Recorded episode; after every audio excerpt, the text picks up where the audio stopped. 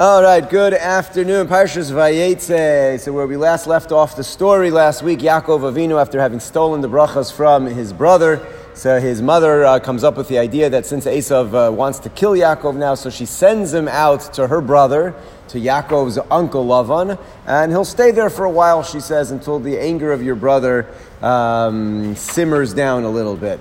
The Torah said at the very end of last week's parsha, the last couple of psukim that we had in last week's parsha, Vayelech uh, Padena Aram that Yaakov listened to the, his mother and to his father. His father then also says to him, No, it's time to go for you to find uh, uh, some wives for yourselves. And he went to Padena Aram. So at the end of last week's parsha already, the Torah already said that Yaakov left and he went to his uncle Lavan, which is why all of the commentators are, are troubled by the beginning of our parsha. Vayetze Yaakov mi Be'er Sheva. It's on the screen in front of you for those at home on Zoom. That Yaakov left from Be'er Sheva.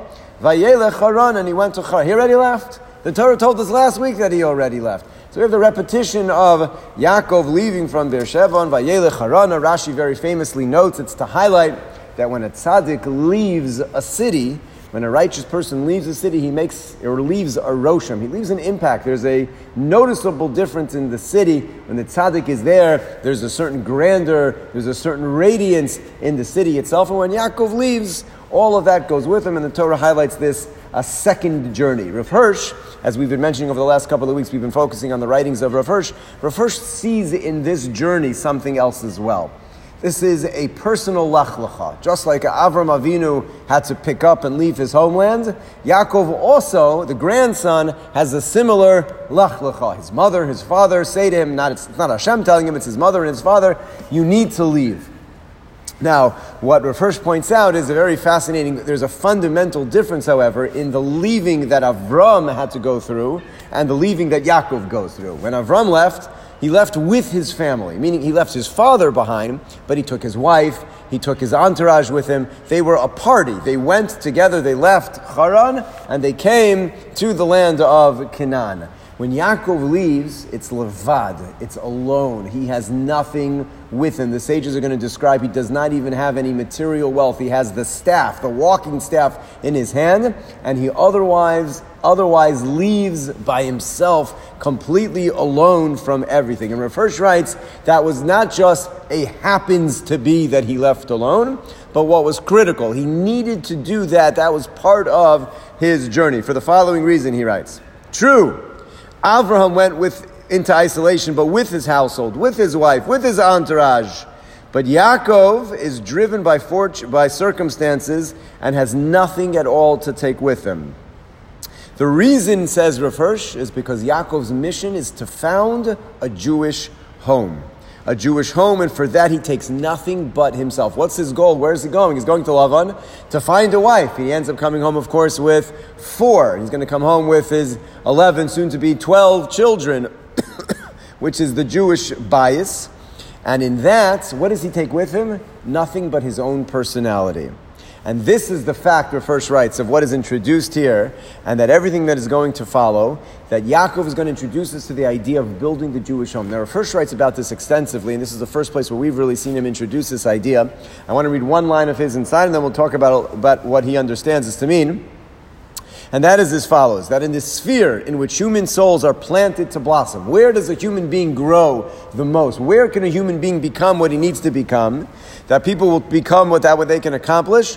All of that, the greatest and nearest place for finding the revelation of God is in their home. Now, this idea that he says is really pulling Jewish life out of the shul, out of the Beis Medrash.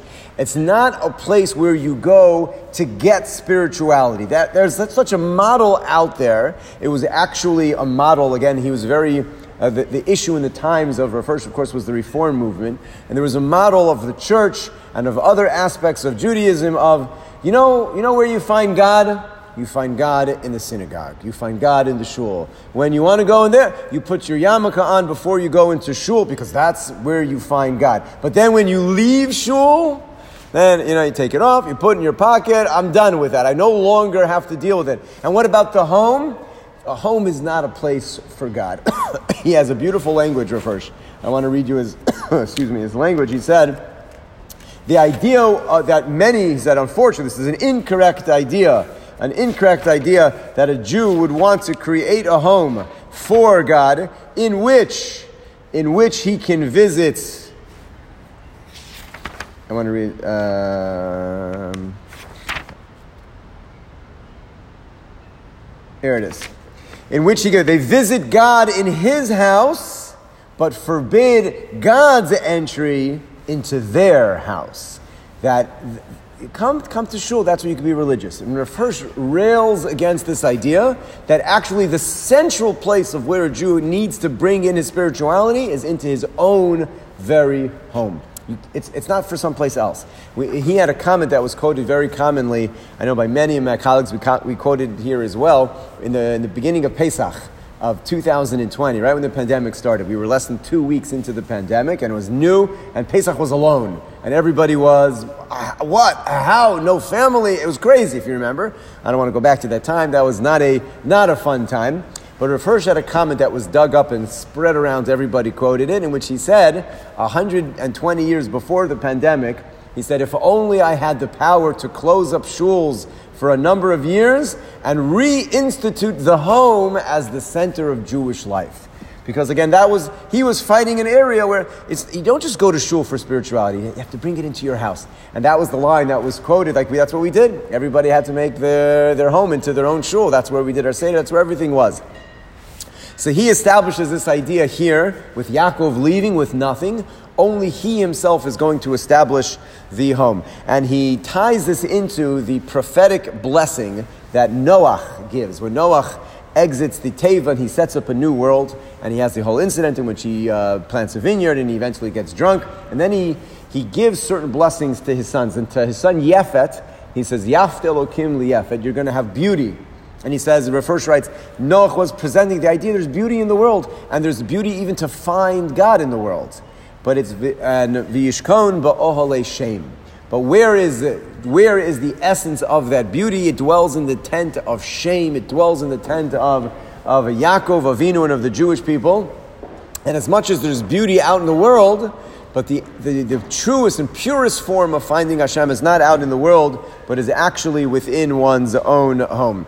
One last comment on this point that he makes. There's a very troubling, it's a perplexing Mishnah in Pirkei Avos. The Mishnah says that if a person is walking on the way, he's traveling on the derech, and he's in the middle of learning, and then he sees a beautiful tree, or he sees a beautiful field, and he stops his learning to say, Ah, oh, mana'a how beautiful is this tree? How beautiful is this field? So the Mishnah says, well, how do we view such a person? He was in the middle of learning, he was walking along, and then he stops to comment on how beautiful things are in the world. So the Mishnah is a very harsh, harsh sentence on such a person. The Mishnah says, Hareza mischayev benafshu. It's like he took his own life into his own hands. He's culpable. How could he stop his learning to make such a comment? Many of the commentators struggle with exactly the meaning. What's the message of the sages? Is it simply just stopping his learning to do anything else? Rav Hirsch, some see that it was only because he was walking on the way, he was in a dangerous place, and he, he gave up on what his protection is. Rav Hirsch sees in that statement not just learning, the idea that learning represents personal growth, and he stopped his personal growth to find Hashem out there in the world, where he is. But that you missed the whole point.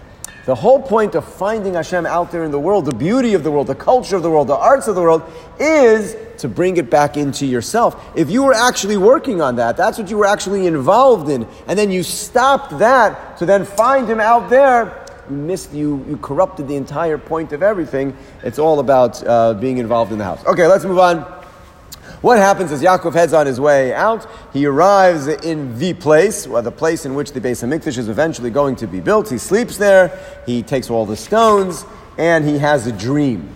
Uh, the famous dream of Yaakov. There is a ladder, mutza of which is set up toward, towards the earth, and the head of the ladder points heavenward, and malachei elokim olim v'yordim and the angels of Hashem are going up and coming back down there. One important comment from Rav Hirsch before we get to the main thing that I, I hope we'll have time to, uh, to discuss.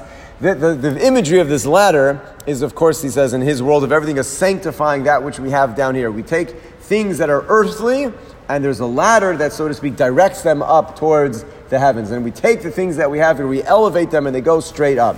But the other thing that's happening on this ladder is that there are angels of Hashem, Malachei Elokim.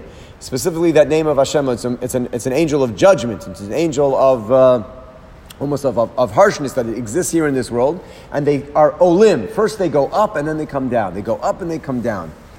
What's the message of these angels going up and then coming back down? So Rav Hirsch sees in this the following. The idea of a malach elokim is uh, God's messengers here on earth. There's such a thing of malachim here in this world whose job is to aid and abet and help us out here in this world. But first they're olim. First they go up. What's the, uh, the message of the fact that they go up Hirsch? So Rav first sees in this, he bases himself on a Gemara Maseches Chulin, that the angel takes a look at us down here, and then they go up to Shemayim to see the parallel image of what we human beings are up in Shemayim, but to see in Shemayim they see what we really could be, what our potential would be if it was fulfilled. So they, they meet up with a person down here. Oh, your name is Yaakov? Great. Then he goes up to Shemayim to see. Let me go find Yaakov up in Shemayim. He sees Yaakov up in Shemayim and he sees this is the tools the person has been given. These are their characteristics, these are their traits, these are their talents. This is what a Yaakov could have been. Okay, now let me see what Yaakov actually is. Then they come back down to match up the person down here with what they really could or should be up in Shemayim. The language of the Gemara, Meseches Chulin, says, Olenu mistaklin b'diyukno shel maila. They go up and ascend and see the picture of the person up in heaven. And then umistaklin b'diyukno shel mata. They then check him out on what's, what he actually looks like down here. And boy they wanted to harm him. Meaning, they found he didn't match up. Didn't fit. You, know, if we measure ourselves up what we could be, most of us, it sounds like the Gemara is saving even a Yaakov Avinu is going to fall a little bit short. What happens as the Malach is coming up and coming down and sees Yaakov and sees he's sleeping on the job? So Hirsch writes, what's Yaakov doing right now? He's having a dream. He's in the holiest place on earth and he went to sleep as, a, as an indication, so to speak, of this image of what we do in life. We have all of these things to accomplish, all of these abilities, and we're sleeping. We're sleeping through it all. And then, before they can do anything, Vihine Hashem Nitzav Alav. Hashem appears upon Yaakov. In Rav Hirsch's language, he says, Hashem, the Yud and the Hey, the name of Hashem, which is the name of Rachamim, they were Malache Elokim. They were angels of the name of Hashem of judgment. And then Hashem, the name of Rachamim, is the one that appears. And that is in contrast to these particular angels. And as Rav sees the message is as follows. The angels are messengers and they have to keep the laws of nature where everything is measured and weighed in accordance with what is in front of them right now. The Malach, all that the Malach sees is what's gone on in the past and what's in front of them right now in the, in the present. What's here? What, what is in front of me? That's all the Malach has. But Hashem has a little bit more than that. Because to them, to the angels, everything and everybody is only what it represents in the moment. It's a very powerful idea. Because we are at best like that malach. We're actually a little bit worse because we don't actually know everything that went on in the past. All we see is the sliver of what we see in front of us. But even a malach, who at least has everything that happened in the past and sees what's in front of him, all they have, everything and everybody, again, is only what it represents in that moment. That's all you are. And then Hashem appears.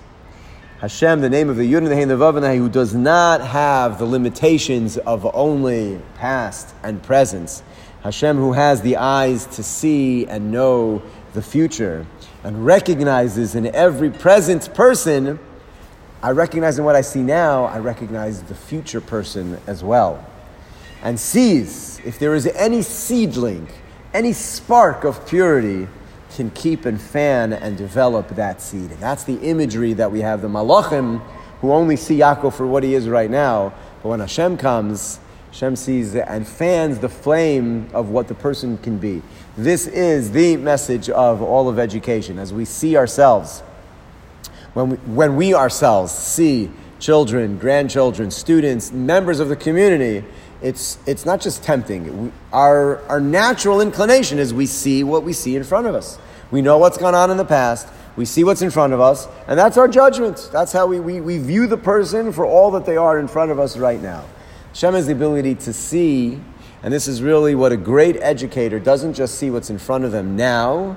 An educator sees what this person will become, can become, and plants that seed, waters that seed, nurtures that seed, not just for what is, but also what has the ability to have. And that's the message, again, that Rav Hirsch sees in this imagery of the dream and a ladder and angels going up and going down, and then Hashem appearing is to convey this particular message. In any case, moving forward, when Hashem appears, he gives him a blessing. He gives him a blessing that he's going to protect him. For those of you on Zoom, let me just get back up to where we are. Here we are, Pasuk Yudalid. Your descendants will be like the dust of the earth. Ufarotz the yama, vakedma, vitzafona, vinegba. They will spread out all the different directions. Kol Everyone will bless themselves with you. I will protect you. I will return you to this land. I will not abandon you until I have done all that I have committed to do. Yaakov wakes up. Let us move forward. Yaakov wakes up on the top of your page, uh, Pasuk Tazayin 16. Vayikatz Yaakov mishnaso vayomar. I didn't realize the sanctity of the place where I am. Vayira, and he was afraid, and he said, Man no makom hazeh. Ein zeki and beis elokim v'zeh shar Hashemayim. How awesome is this place! This is the house of Hashem, and this indeed is the gates of heaven. Rav Hirsch points out, what's he afraid of? The Torah doesn't exactly say exactly what he was afraid of. Rav Hirsch says he was afraid of nothing else other than the consciousness, the consciousness of this new idea and the demands that it has that mankind, human, frail mankind, who is born of human being, who will die, who needs to eat to survive, who needs to sleep to survive. This frail human being is the bearer of God's presence in this earth is an overwhelming responsibility. And when Yaakov hears this, is uh, simply overwhelmed uh, with that. What does he do when he wakes up in the morning? Pasuk 18, Yudches. He takes the stone, and he makes it into a matzeva, a memorial stone, and he places oil on it, and then he makes a neder. Before we get to the neder, which is what I want to get to, in one more comment from Hirsch. One more comment. The a matzeva, there are two types of altars that were built. The avos, Avram, Yitzchak, and Yaakov would build a matzeva, like we just have here, for example. When the Torah is going to be given, the Torah is going to forbid a matzeva. You're not allowed to offer anything on a matzeva, only on a mizbeach. What's the difference between a matzeva and a mizbeach? One which was originally permitted and then it becomes forbidden. So the difference is in how it's constructed. A matzeva, which is what Avram Yitzchak and Yaakov made, were a simple stone. They were natural stones, and you took the entire stone and used that as your altar. A mizbeach was something that needed to be built, something that needed to be constructed. And in that, says Hirsch, is the difference that a matzeva was originally permitted. That which was just a single slab of stone, which was a natural stone. That represents a human being taking the gifts that Hashem gives us and, and giving it back, so to speak, and saying, Thank you for this. I took a natural stone. I didn't touch it. I didn't do anything with it other than I took it, I consecrated it, and I used it as my altar. That represents the goodness um, that Hashem has given it to mankind. When the Torah is given, there's a whole new relationship, a di- new dynamic that exists between man and between God. Once the Torah is given, then it's no longer just that which man receives from him that we need to take and say thank you, but man is now measured not by his ability to say thank you for what he receives, but what man is able to do with the gifts that he gets from Hashem. It's not God's gifts that we just give back but it's man's deeds with the gifts that we were given that we glorify Hashem. And therefore, therefore we switch from a matzeva, which is just simply taking the stones that Hashem gave us and saying, thank you for these. Now we have to take bricks and build something and say, look at what I did with the tools that you gave me. I mentioned uh, last night, we quoted this Mincha there's a uh, Gemara, the passage in the Gemara says that there was a certain, uh, I believe it was a, one of the Romans, questioned one of the sages of the Talmud and says, What's this idea of bris milah that you Jews do? Why, why would you have such a, a commandment? Um, if God wanted you created that way, He would have created you that way. The fact that He created you in one way, why are you, so to speak, desecrating, mutilating? Leave it as it is. Why do you think you know better than God? So the Gemara says it was. Uh, he responded to him. He said, "Well, you tell me, what would you prefer to eat for, for breakfast or for lunch or for dinner? Uh, cooked uh, wheat, like wheat kernels, or would you prefer fresh bread?" He says, "I'm sure fresh bread is much better." So he says, "I know. That's exactly the point. God gave us the grain. We then take the grain." To eat it as grain is, you know, all right, it's basically animal fodder. Take the grain and then you grind it into uh, wheat, make it into dough, you bake your dough, and ah, now you've got something delicious. And that is symbolic of everything that we do in this earth. We take the tools and the raw material that Hashem has given us, and we make it into something. Not to say that we know better than God. That's how Hashem created the world. To here's what I've given you, do something with it. And bris is symbolic of that and uh, many other things as well. And Hirsch sees that in the shift from the matzeva that Yaakov here makes, which is taking the tools that Hashem. But then when the Torah is given, now that we have the Torah to help us, now no longer matzeva. You can't just take the, rat, the natural material and just say, here, this is it. No, no, no, no, no. Now you need to build something. That's the symbolism of that. In any case, as Yaakov creates this matzeva, he anoints it with oil, and then he makes a neder. Let's take a look at the vow that Yaakov uh, offers at this point. Vayidar Yaakov neder lemor. Pasuk Chaf, verse 20. Let me get that here on the top of your screen for those of you at home. Vayidar Yaakov neder lemor. Yaakov takes a vow. Imihielo kimi madi. Before I even say, I have to make one more comment from Rav Hirsch. She missed his, his comment, like you could, you could it's un, unending, just the amount of comment. A neder is generally viewed in the eyes of halacha as something bad meaning Shlomo HaMelech rails against it in Sefer Mishle. The Torah itself says you're allowed to take a neder, you're allowed to take a vow, but be very careful to fulfill it. Better never to have taken a vow than to take a vow and not to fulfill it. Why is it that there's such a negative attitude on the idea of a vow? And then why here does Yaakov in fact do so if in generally we don't like to, to take vows? Take vows. So if her says, very interesting uh, approach at any given moment, what's a Jew's responsibility? So his responsibility is whatever's going on in that moment to do that which is right and stay away from that which is wrong based on whatever circumstances he's in. That the circumstances might change what a person's in, as they always do, from month to month, from year to year, certainly. But you're always, we're always required to do that which is right and stay away from that which is wrong. So for a person to take a neder and say, okay, I'm, I now hereby vow to do that which is right. You're anyway always responsible for doing that which is right and staying away from that which is wrong. Only, the only thing that you're doing with your vow, meaning what is good and right and our duty in any coming moment, we'll have to do in any case without any preliminary special vowing. A year from now, whatever I need to be doing right, I need to be doing. The only thing that the vow does it's a little bit, if it's for good or bad things, it's completely superfluous. The only indifferent matters remain, meaning you can take a vow to do something which is not really required, because if, you, if it's required of you, you'd have to do it anyway.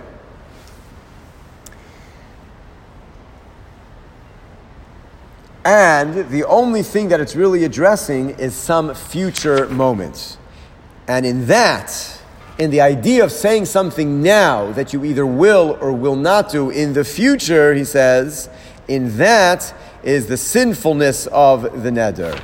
It requires quite a deal to see really exactly in any pro- present moment what really the value is. But to then say something for another future time, the only thing that really matters is the time that we're in now. Why are we adding things into the future which we have no idea really what's going to come anyway? Only in extraordinary cases, like here, where we're not trying to anticipate the future, but on the contrary, the present moment is the foundation of something we want to build upon. That's where we take a neder. So this neder of Yaakov, which is this massive moment of the dream, he's leaving his home, Hashem appears to him. When you have a moment that will serve as a springboard, that's when we have a justification of taking a neder. But just in general, to try to predict what's going to be in the future, what our behavior should be in the future, we generally try to shy away from that. In any case, back to the neder. What does he actually say? What's his vow? So his vow is, Im Elokim imadi. If Hashem will be with me, and let's take note as we go through, as Rav Hirsch will do. Which name of Hashem does he use when he says, If Hashem will be with me? The name Elokim, the name of judgment. if Elokim will be with me, ushmarani b'derech hazeh anochi alech, and will guard me and protect me, then nasanli lechem le'acholu beged lubosh, and will give me bread to eat and clothing to wear. Shafti v'shalom al and I return home, v'ayah Hashem li le'elokim. Then Hashem will be for me an Elokim. Hashem will be for me as a God. This stone will become the base Elokim, and I will certainly tithe the Aser Asren or everything that you've given me. Going back over that in basic English, what did he basically say? If you will protect me, if you will bring me back home here safely, and give me food to eat, bread to eat, and excuse me, clothing to wear, then I will make this into a house of Hashem, and I will certainly tithe. I will give back to you, Meiser, on everything that you have given to me. That's the neder that Yaakov takes. There's much discussion exactly on the meaning of this particular neder. I want to focus for two minutes on the language that Yaakov says.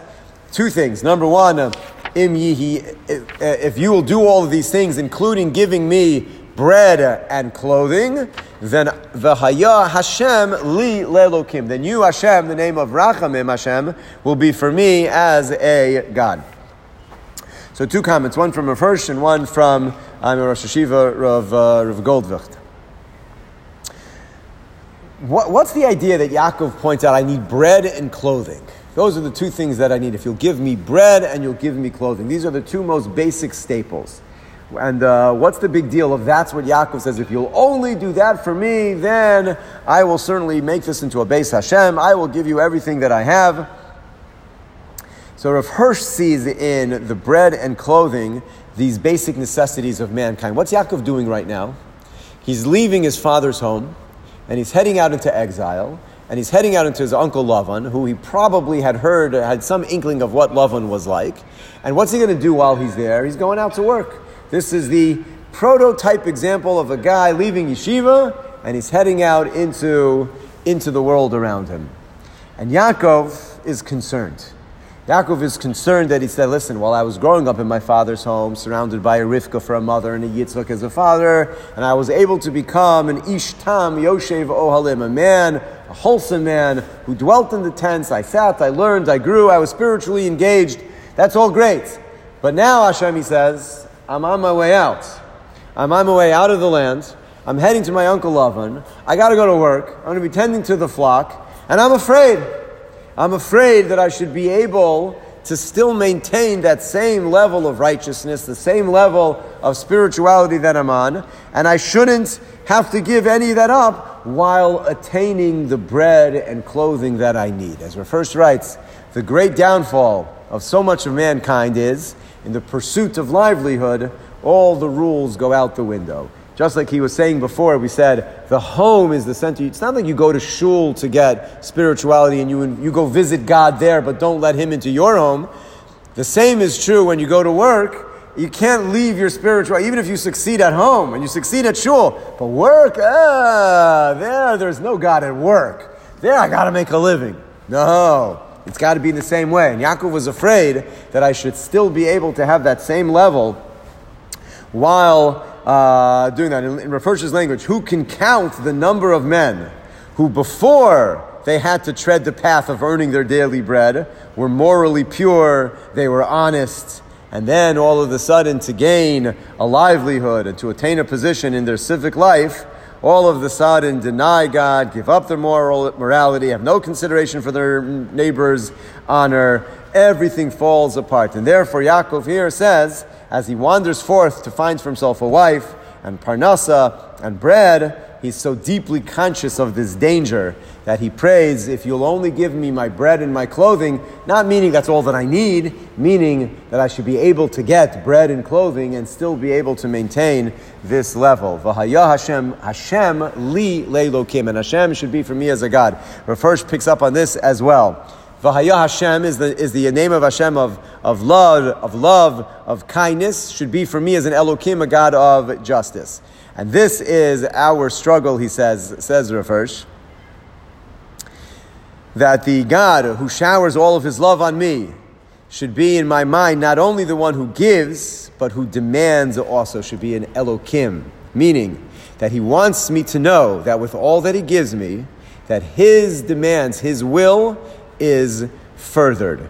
that every penny that I make is then spent correctly. Everything that I gain, Vahaya Shem, you show me so much kindness and bestow so much blessings upon me, should be an Elokim who then demands of me that the blessings that I just gave you are dealt with appropriately. And that is, that's the, the, the struggle that we have in the, the, the dual issue of we ask for blessings, but we recognize that in the blessings that we ask for, they come with major responsibilities, which he sees in this language of Ayasham Li Leilokim. Uh, just to conclude, I want to share one last thought. It's not such a short thought. I'm going to try to do it quickly. Uh, I mentioned this a, a, week ago in a shiur, so if, if, those of you were there, well, this will just be a quick review.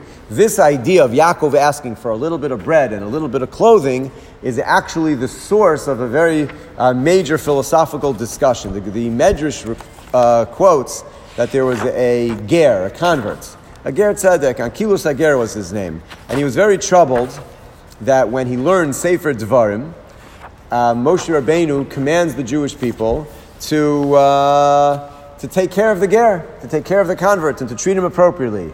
And Moshe says, and you should know that Hashem is Ohev Esager. Hashem himself loves the ger. And therefore you better be very careful not to mistreat him. And what's the way that Moshe describes the great love that Hashem has for the ger?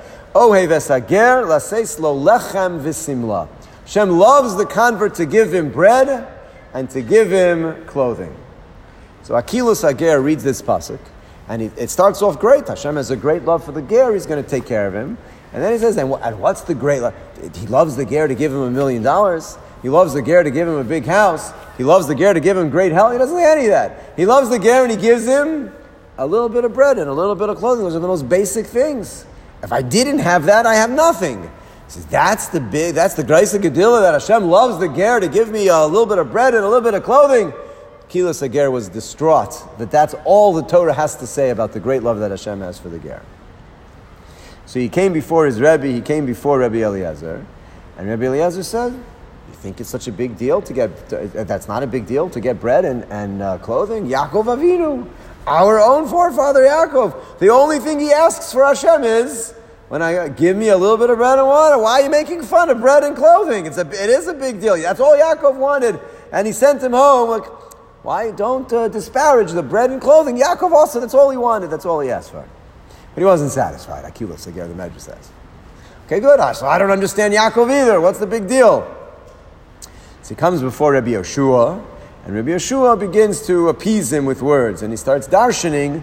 You should just know that when the Torah says bread, bread is symbolic of something much bigger than bread.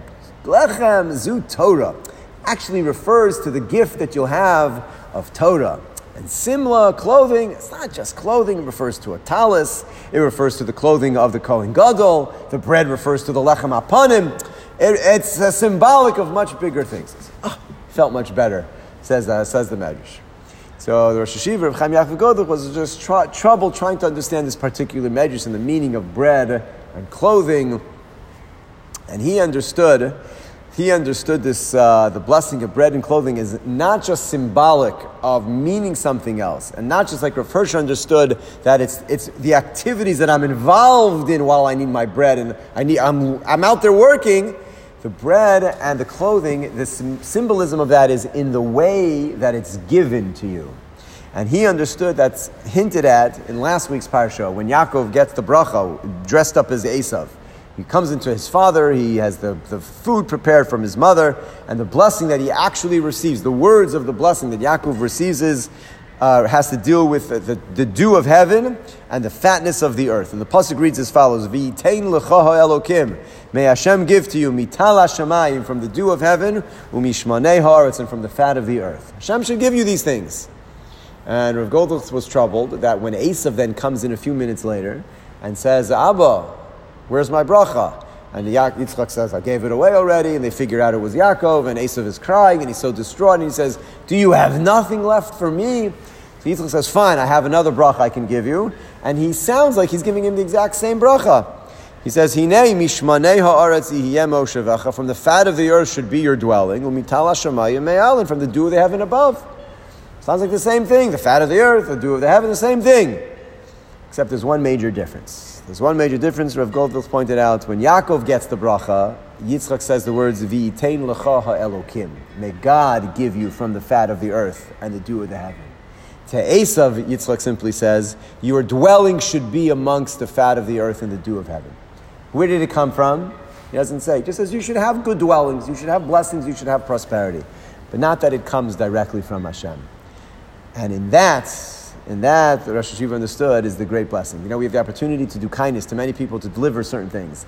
The difference is in how do we deliver our acts of kindness. And there are many different ways of, of doing so. The example that I gave is if uh, somebody moves into town and uh, the rabbi comes over and says, Can you give, send a meal over for Shabbos? They just moved in, they're unpacking, they don't know anything. Says, Sure, I'd love to deliver a meal. So, one way to deliver the meal is you, you, prepare the meal, you cook for Shabbos, you go over together uh, with your family on Erev Shabbos, you knock on their door, you deliver the food, welcome, Shalom Aleichem, who are you? My name is so and so, this is so and this is my family, my kids, welcome. And you, you be, there's a relationship, there's that you begin, I'm delivering something. It's not a, a, a nebuch, I, I, I want to welcome you into the community. Lovely.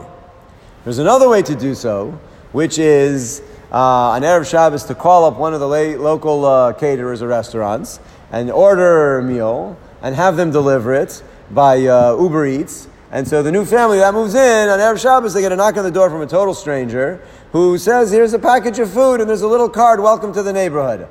I also could have gone to the store to buy food. Well, I, this is, I don't even know who sent it. There's no relationship. It's just, here it is. Those are fundamentally different ways of taking care of people. The greatest curse that the Nachash, the original snake, is given when, the, when Hashem metes out all the punishments. So to the snake, Hashem says, You'll eat from the dust of the earth. So that's a curse. Most people worried about their parnasa their whole lives. If you would tell a person when they were 20, you will never have to worry about parnasa. Wherever you go, you'll have what to eat. They wouldn't think that's a blessing. Why is this a curse to the snake that wherever he goes, afar haaretz, he'll be able to eat from the dust of the earth? So all the Mepharshim point out, because where's it coming from? It's everywhere. It's as if Hashem said, You don't need to daven for me, to me. You don't need to ask me. We don't need to have any relationship. There it is. Whatever you need, wherever you'll be, you'll have what to eat. Leave me alone. And that sense of just go, you, you have what you need. I don't need to see you. I don't want to be involved is a terrible curse. It's the exact opposite of the way the man used to fall in the desert. When the man fell in the desert, it fell how often? Every single morning. So the Gemara asks, the students ask their Rebbe, like, well, every morning? Wouldn't it be better to fall once, a, every morning they have to go out and call? Wouldn't it be better once a week or even once a year? To which he said, yeah, that would be nice, but just like a king who gives his son, the prince, uh, stipend, if he gave it to him once a year, how often would the prince see his father? Once a year.